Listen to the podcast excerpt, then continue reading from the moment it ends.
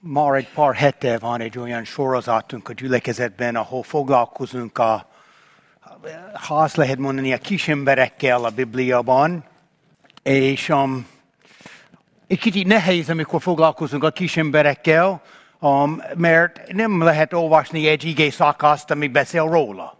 Mert, mert nagyon sok esetben egy igé szakaszban csak ott van a neve. Akivel fogom foglalkozni ma délelőtt, a neve János Mark.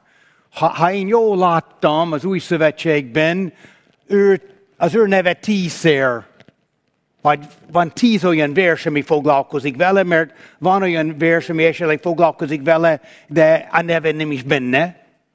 De, um, e, e, és az ő helyzetemben bonyolult, mert az, hogy két neve van, van olyan hely, amikor úgy beszélnek róla, mint János, van olyan hely, ahol úgy beszélnek róla, mint Mark, de általában a teológusok mondanak, hogy ez a tíz szakasz beszél erről az emberről. Hogy most szeretnék az elején három olyan szakaszt felolvasni, ami érinti őt, és utána az ige hirdetés alatt fogunk látni mind a tíz olyan szakaszt, ami foglalkozik ezzel a az emberrel. A, a három, amit olvasom, mind a három a tizenhar, az apostolok cselekedet 13. részből van. Um, a 13. rész először a, a negyedik és az ötödik vers, ez pont miután a, az antiaki gyülekezet úgy döntött, hogy küldenek Paul és Barnabas misszióba, és akkor folytatom az olvasás itt a negyedik versben. Ők így a Szent Lélektől küldve elmentek Szilíciába, onnan pedig elhajóztak Ciprusra. Amikor Szalmiszba értek, hirdettek az Isten igéjek a zsidók zsinagógában, János is volt velük, mint segítőtárs. Utána tovább lapozunk a 13. versbe, amikor legközelebb találkozunk vele. Azután Paul és kísérői elhajóztak Paphosból, és eljutottak Pálfaila Pergébe. János azonban elvalt tőlük, és visszatért Jeruzsálembe. Utána a 15. rész a 36. verstől a 39. versig, ez már a, a Paul misszió út első út után, miután volt egy zsinat Jeruzsálemben, és most Paul készült az ő második misszió útra. 36, a 15. rész a 36. verstől olvasom.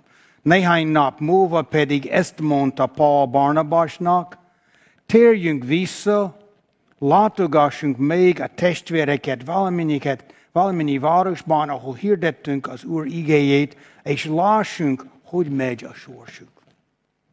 Barnabás azt mondta, hogy vigyünk magunkkal Jánust is, akit Marknak hívnak. Paul azonban úgy tartotta helyesnek, hogy ne vigyék magukkal azt, aki elvalt tőlük, Pafiliánál, és nem ment velük együtt a munkába. Emiatt meghasonlás támadt köztük, és ezért külön voltak egymástól. Barnabás magával vitte Markot, és elhajózott Ciprusra. Eddig olvasunk az Isten igéje, forduljunk az Úrhoz imádságban, imádkozunk.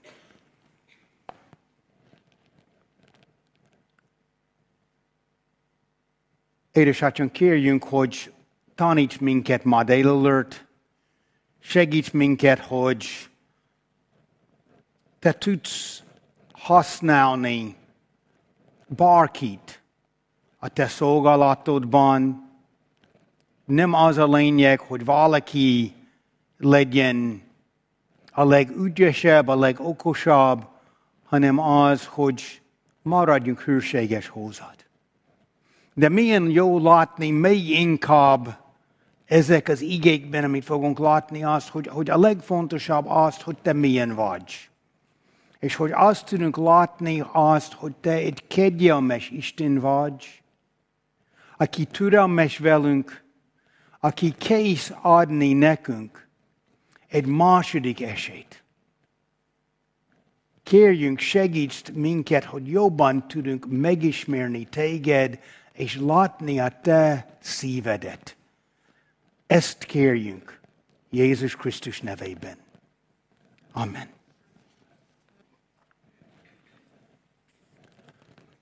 Amikor mi igé hirdetők, hirdetjünk az igét, nagyon gyakran az van, hogy mi beszéljünk a nagy emberekkel. Olyan emberek, aki mondhatjunk a, a hit hősei. És, és akkor az átlag ember, amikor gondol ezek a hit hőseiről, azt mondja, hogy én sohasem tudném olyan lenni, mint ő. És az a jó dolog ebben a sorozatban, hogy, hogy most foglalkozunk azok az emberekkel, akik szerepelnek az új szövetségben és az ószövetségben, akik kicsi emberek.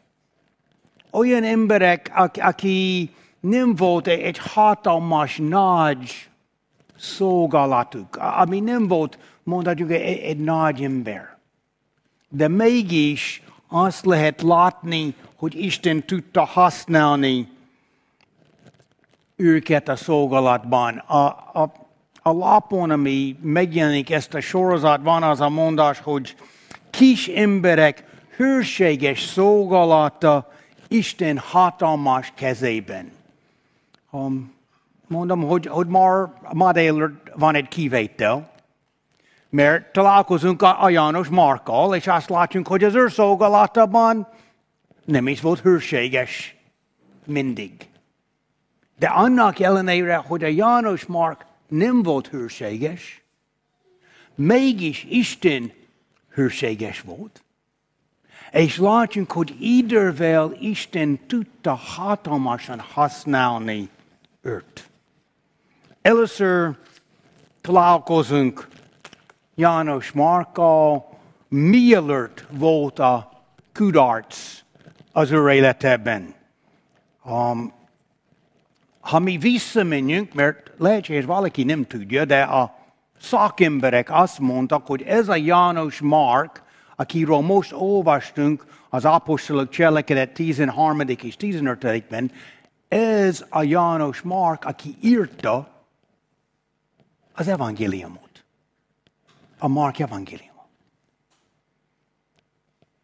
És, és lehetséges, hogy már a Mark evangéliumban először találkozunk vele.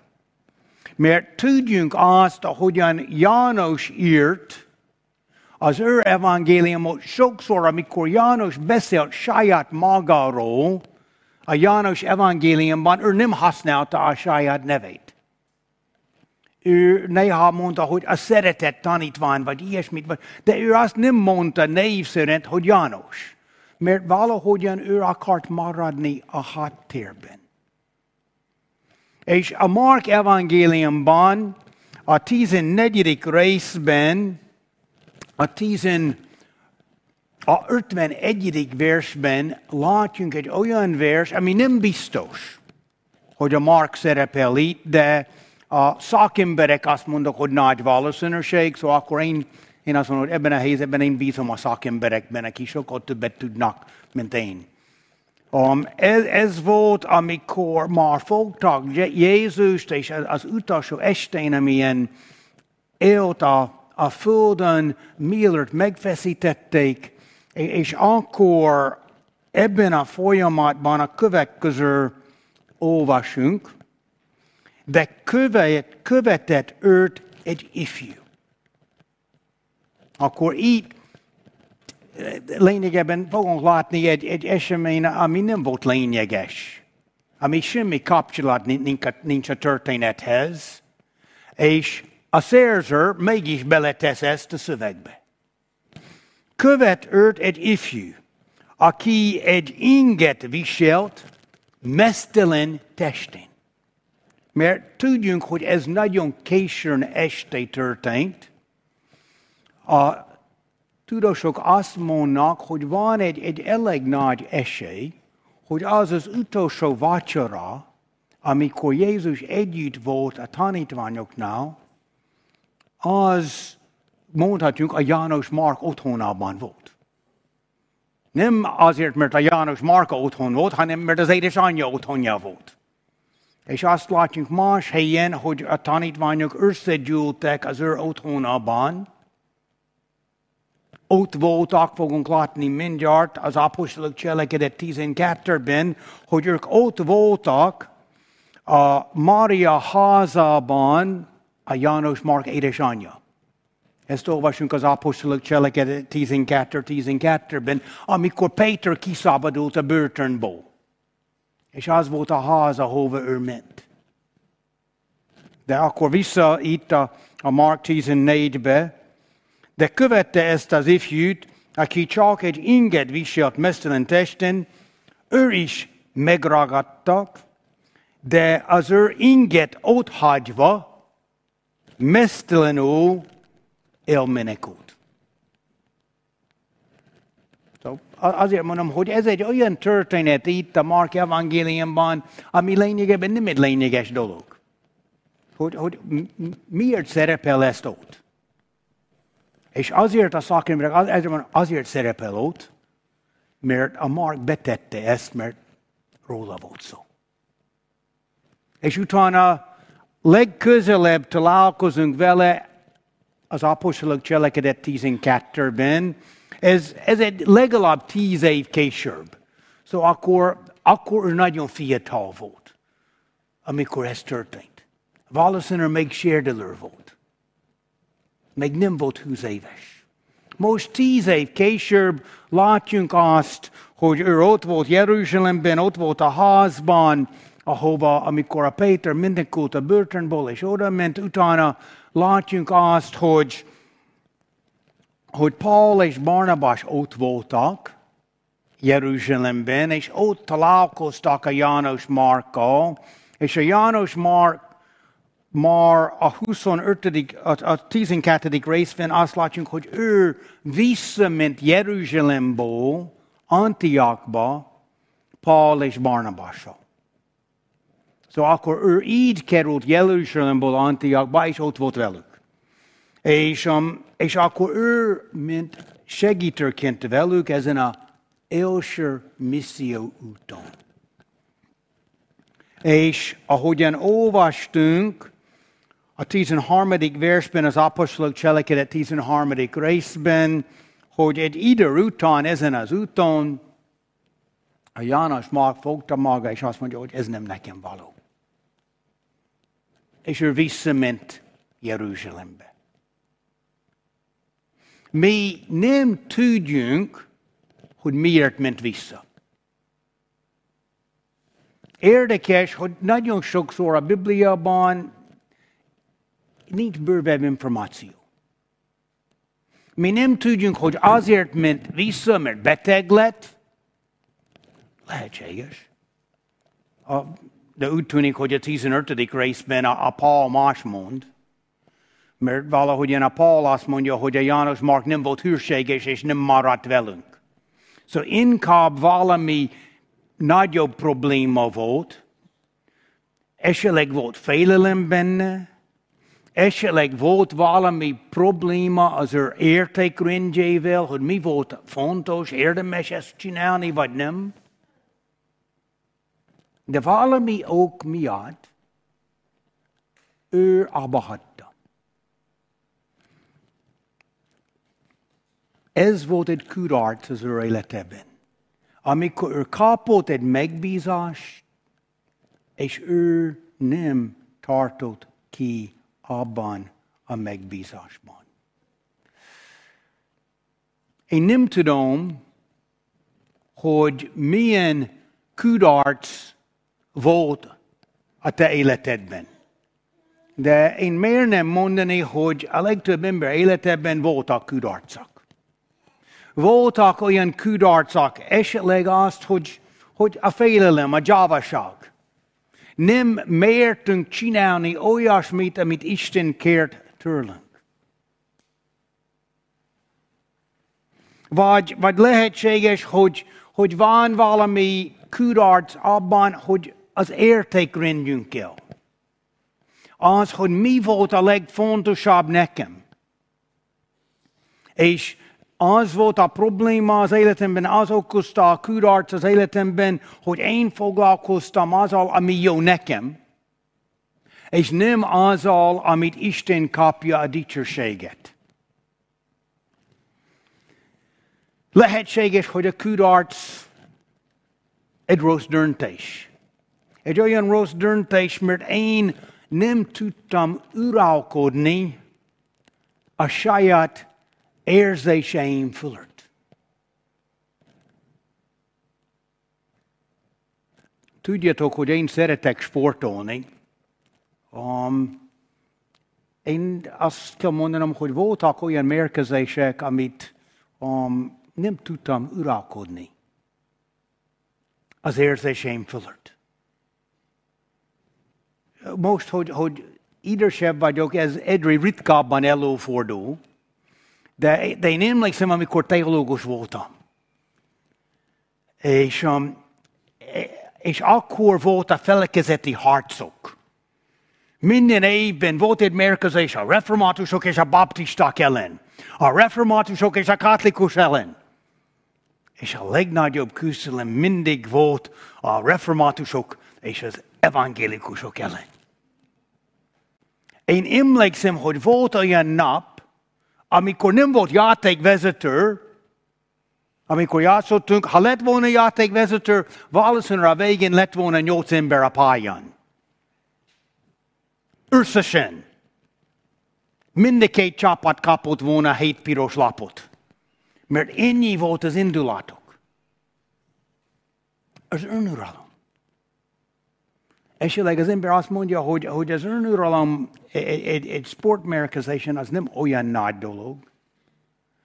De mégis az hat a lehetőség, hogy mi hogyan tudunk bizonságot tenni. Szóval azt kell látnunk, hogy mindnyájunk életünkben voltak, vannak, lesznek kudarcok. A kérdés az, hogy hogyan tovább. És itt én azt láttam, hogy az Isten igéje és Isten ad nekünk reménységet.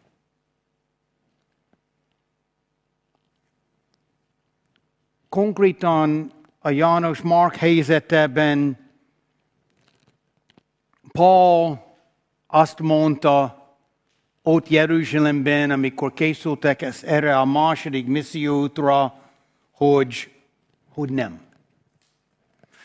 Nem tudjuk pontosan, de ez kb. egy év volt, miután János Mark ott hagyta őket.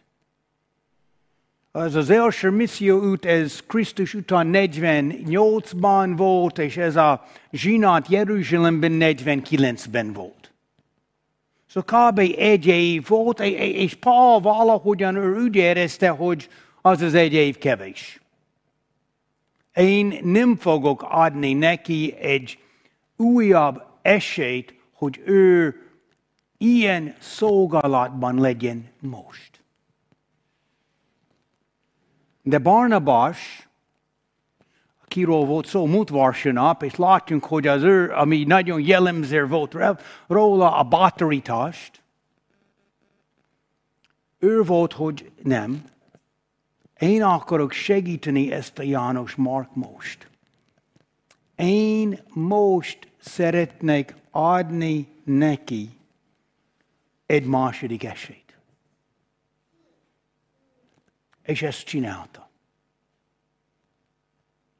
De utána, miután a Barnabas adja neki ez a második esélyt, a János Mark eltűnik az új szövetségból. Több mint tíz év. Nem találkozunk vele. De utána ismét találkozunk vele. Um, először a Paul, vagy a Péter első levelében, a Péter első levelében, a következőt olvasunk. A Péter első levele, az ötödik rész,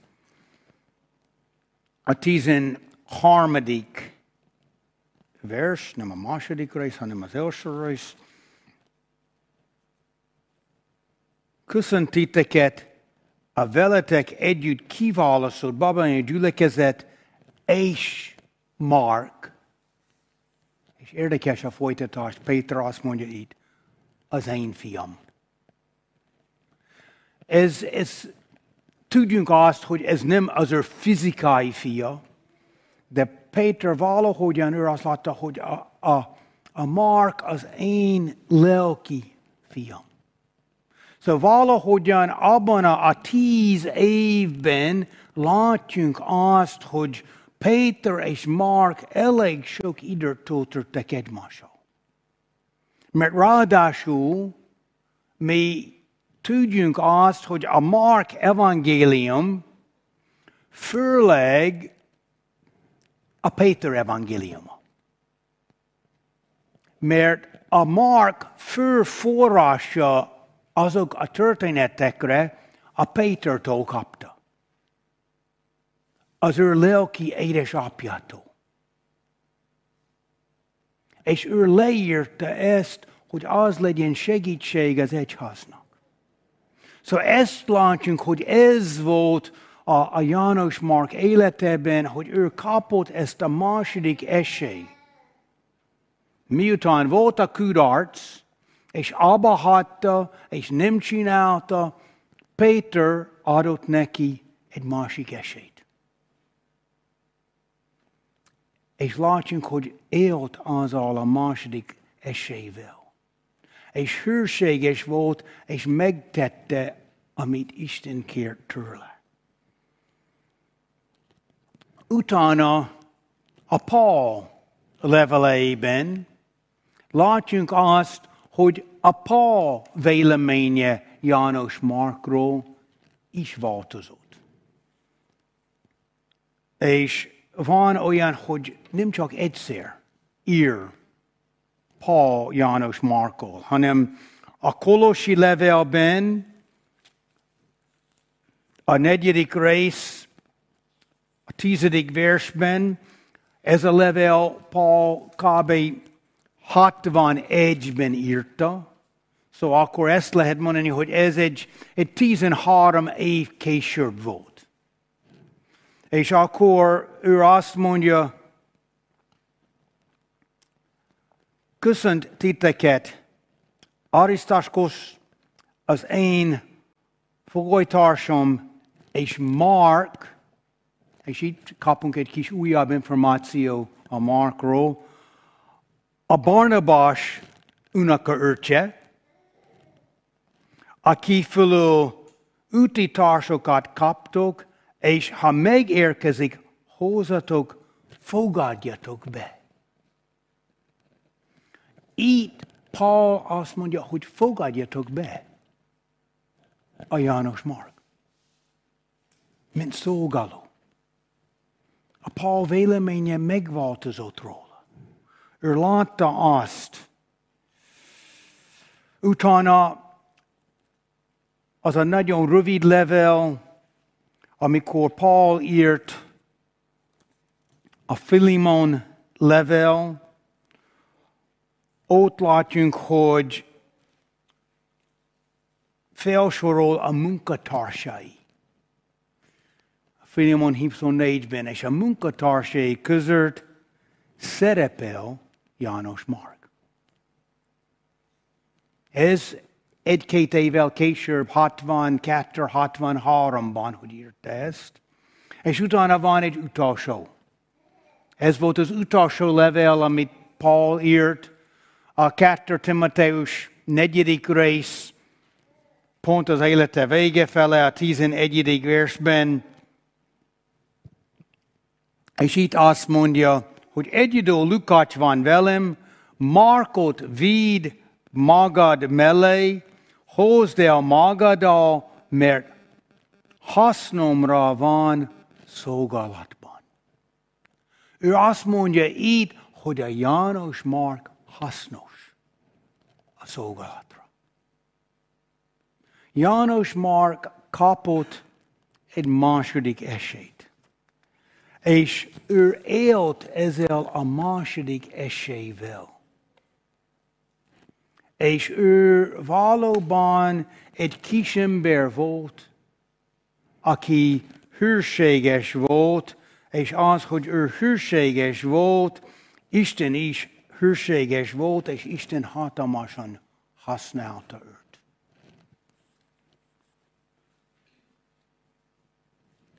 De szeretnék egy kicsit tovább lépni, most nem csak a János Markról beszélni, hanem inkább az Istenről. És látni azt, hogy milyen kegyelmes a mi Istenünk, hogy a mi Istenünk hajlandó volt nem csak a János Marknak adni egy második esélyt, hanem Isten hajlandó nagyon sok embernek adni egy második esélyt. És valahogyan ezt kell adni egy, egy kis reménységet nekünk. Hogy ha én nem vagyok hűséges, ha, ha én bűnbe esek, ha, ha én félek, ha van kudarc az életemben, Isten nem ír le engem. És ő nem mond azt, hogy többet nem. Hanem Isten az ő kegyelmében, ő azt mondja, hogy ő kész megbocsátani, és újra helyezni az ő közösségébe, az ő családjába, az ő szolgálatába. Isten egy kegyelmes Isten. Az Ószövetségben hányszor látjuk ezt? Csak egy pár példát mondom. Mózes életében. Mózes ott nőtt föl Egyiptomban, a legjobb pozícióban, és volt egy kudarc az ő életében ő próbálta megoldani a zsidók probléma az ő módszerével. És ő megült egy embert. Utána menekült, és miután menekült, félre volt rakva 40 évre. 40 év. De 40 év után Isten adta neki egy második esélyt. És azért mi ismerünk őt ma, mert ő élt azzal a második esélyvel, és persze voltak félelmek, és, és újabb és újabb kudarcok abban is, de mégis ő lett egy hűséges szolga. Vagy amikor a zsidók visszament az ígért földre, akkor ott volt Rahab, egy parázna nő. Az az érdekes, hogy mi látjunk kétfajta ember, aki kap egy második esély. Vannak olyan emberek, akik a megterésük előtt kapnak egy második esély a megterésre, és vannak olyan emberek, akik a megterés után van egy kudarc, és mégis kap az a második esély. A Rahab ő egy olyan, aki olyan volt, aki kapta azt az esélyt, miután élt egy bűnös életet. Utána egy kicsit később találkozunk Samsonnal. A Samson az volt egy ember, aki egy, egy híver családban volt felnevelve, de látjunk, hogy ő nagyon messze ment az Isten akaratától, de az élete végén ő visszatért. És Isten újból adta neki az erőt az ő lélek által, és ő kapott egy második esély. Vagy látjunk esetleg, vagy látunk a legnagyobb király. az Ószövetségben Dávid. Dávid volt egy ember, aki azt mondnak, hogy a szíve éget Isten után. De a Dávid paráznó volt, és a Dávid gyilkos volt.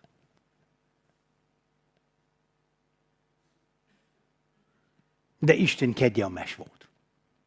És az, amit fontos nekünk megérteni, hogy Isten kegyelmes. És ő kegyelmes volt Dáviddal, oda küldte egy profétát. Segítte Dávid szembesülni az ő bűnnel. A bűnnek marad következmények.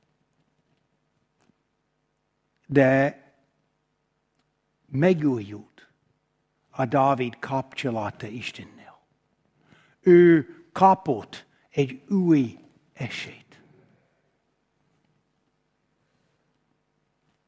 Pár múlva megyek Toalmasra tanítani, már több éve oda járok tanítani, és mindig a, a, az egyik téma egy ószövetségi proféta Jónás. Jónás életében látjunk, hogy ő kapott egy másik esélyt. Amikor először Isten hívta János, Jónás a szolgálatba, Jónás mit csinált? Ő menekült pont az ellenkező irányba. Ő akart olyan messze lenni attól. De Isten kegyelmes volt. És Isten küldte, küldött egy nagy hal. Ismerjünk azt a történet. De a folytatás a harmadik részben, a Jónás könyvében az van, amikor Isten még egyszer hív Jónás. És ha mi összehasonlít az első rész és a harmadik rész, a hívás ugyanaz. Isten adott Jónásnak egy második esélyt. És amikor kapta azt a második esély, ő megtette azt, amit Isten kért tőle. Vagy az új szövetségben szinte látjunk olyan emberek, akik kaptak azt a másik esély a megtérése előtt. A vámszeder Zacchaeus. Aki egy, egy bűnös életet élt, aki egyetlen fontos dolog volt, hogy legyen minél több pénzem, minél jobb életem. És, és Isten kegyelmes volt vele. És Isten adott neki azt az esélyt, miután ő éveken keresztül rossz irányba ment, Isten szólt. Vagy, vagy látjunk ezt a Samari asszony életében, aki több házasságban élt.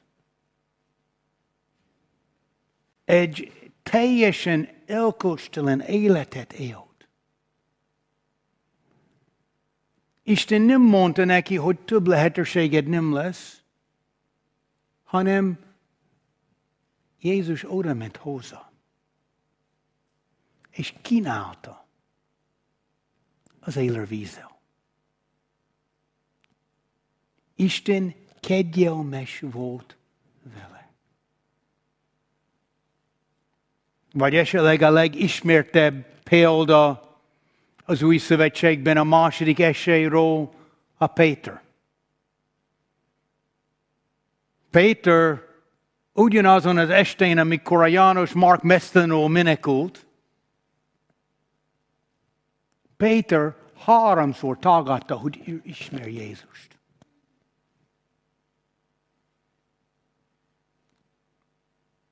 De látjunk, hogy a feltámadás után Jézus kegyelmes volt Péterrel. Nem látjunk azt, hogy oda ment a Péter, és azt mondja, hogy volt egy esélyed, tönkretettél, kirúgom. Hanem ő azt mondta, hogy adom neked egy második esélyt. menjél el. Vagy nem menjél el, hanem a szeretet volt a kérdés. Hogy van-e a szeretet a szívedben?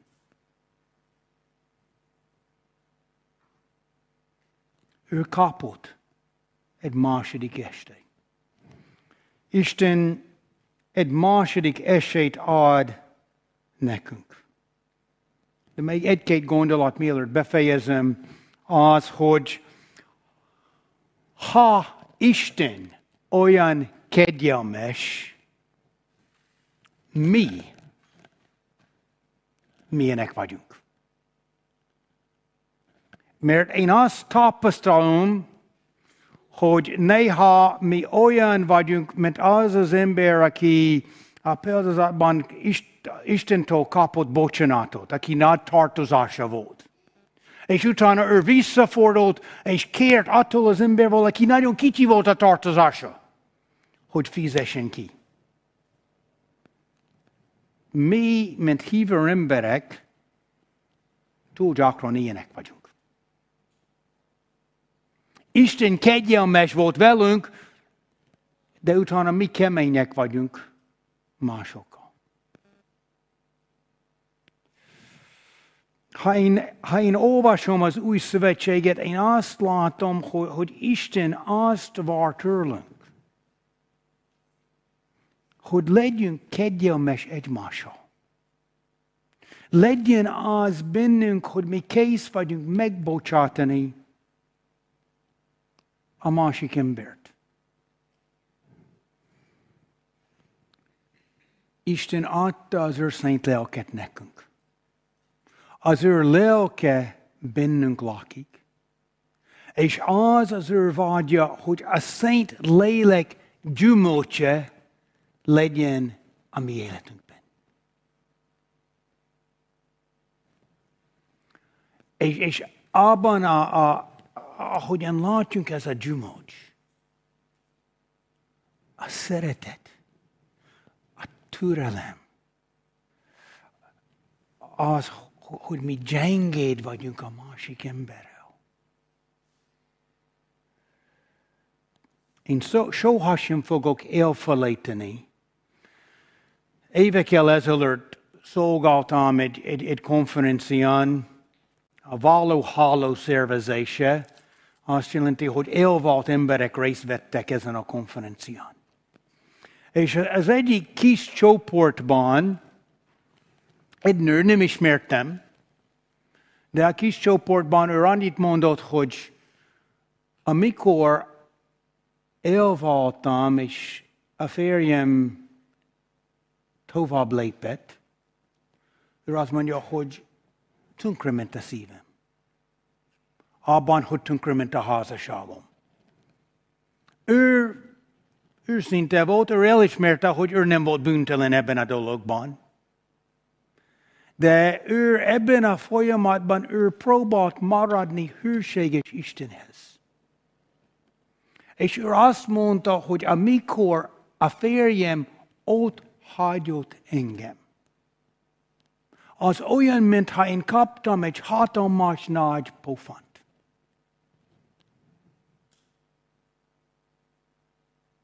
De azt mondta, hogy utána, ahogyan visszamentem a gyülekezetbe.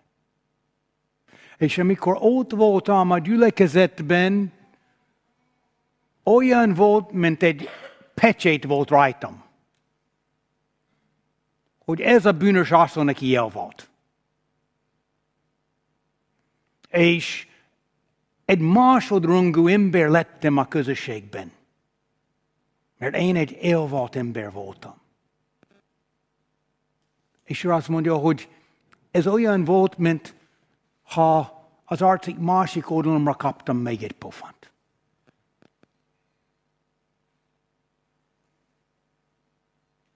És amikor hallottam az ő története, akkor kellett indulni egy, egy önvizsgálat bennem. Én milyen vagyok? Azzal az emberrel, akinek szükség van kegyelemre.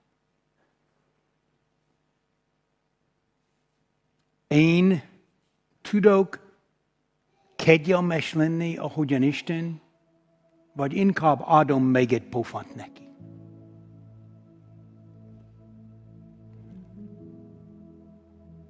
legyen bennünk, mint hívő emberben a lélek gyümölcse.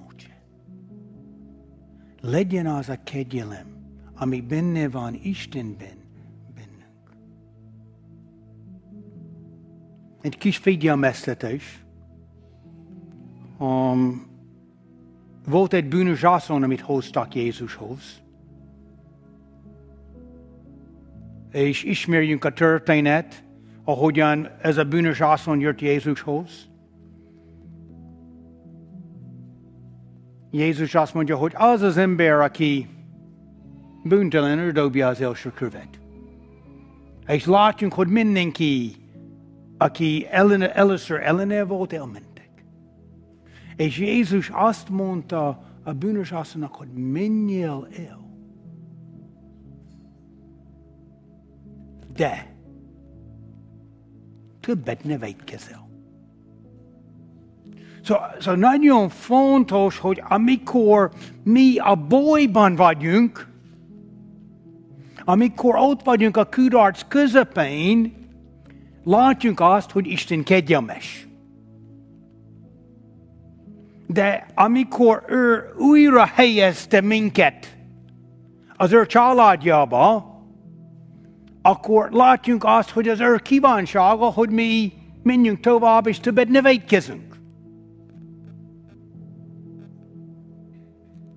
Egy másik gondolat ezzel a, a második esélyvel, az, hogy Isten ad egy második esély nekünk.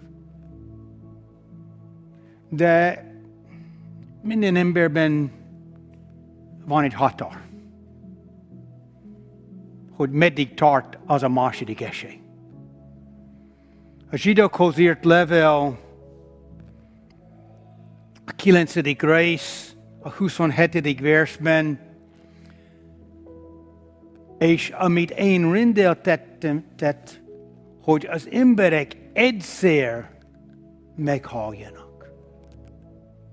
Azután pedig ítélet következik ameddig élsz, van második esély. A halál után nincs. És azért mondom azt, ne várjuk a halálig. Amikor Isten ad a második, ad a második esélyt, akkor azonnal elfogadjunk az ő kegyelmet. Az, hogy ő megbocsát és ő megtisztít. És tovább járjunk vele. Ne felejtsünk el azt, hogy milyen a mi Istenünk. Egy Isten, aki kegyelmes tapasztalhatunk azt a mi életünkben, a kudarcban. De legyünk kegyelmesek egymással. Imádkozunk.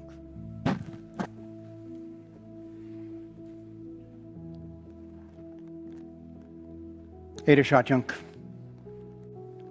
milyen jó látni azt, hogy te milyen vagy milyen jó megérteni azt, hogy a mi Istenünk nem egy szigorú, kegyetlen Isten, hanem egy szerető, türelmes édesapja. Köszönjünk, hogy Te kegyelmes vagy velünk. Köszönjünk, hogy Te adsz nekünk egy második esélyt. Ezt mind kérjünk a te nevedben. Amen.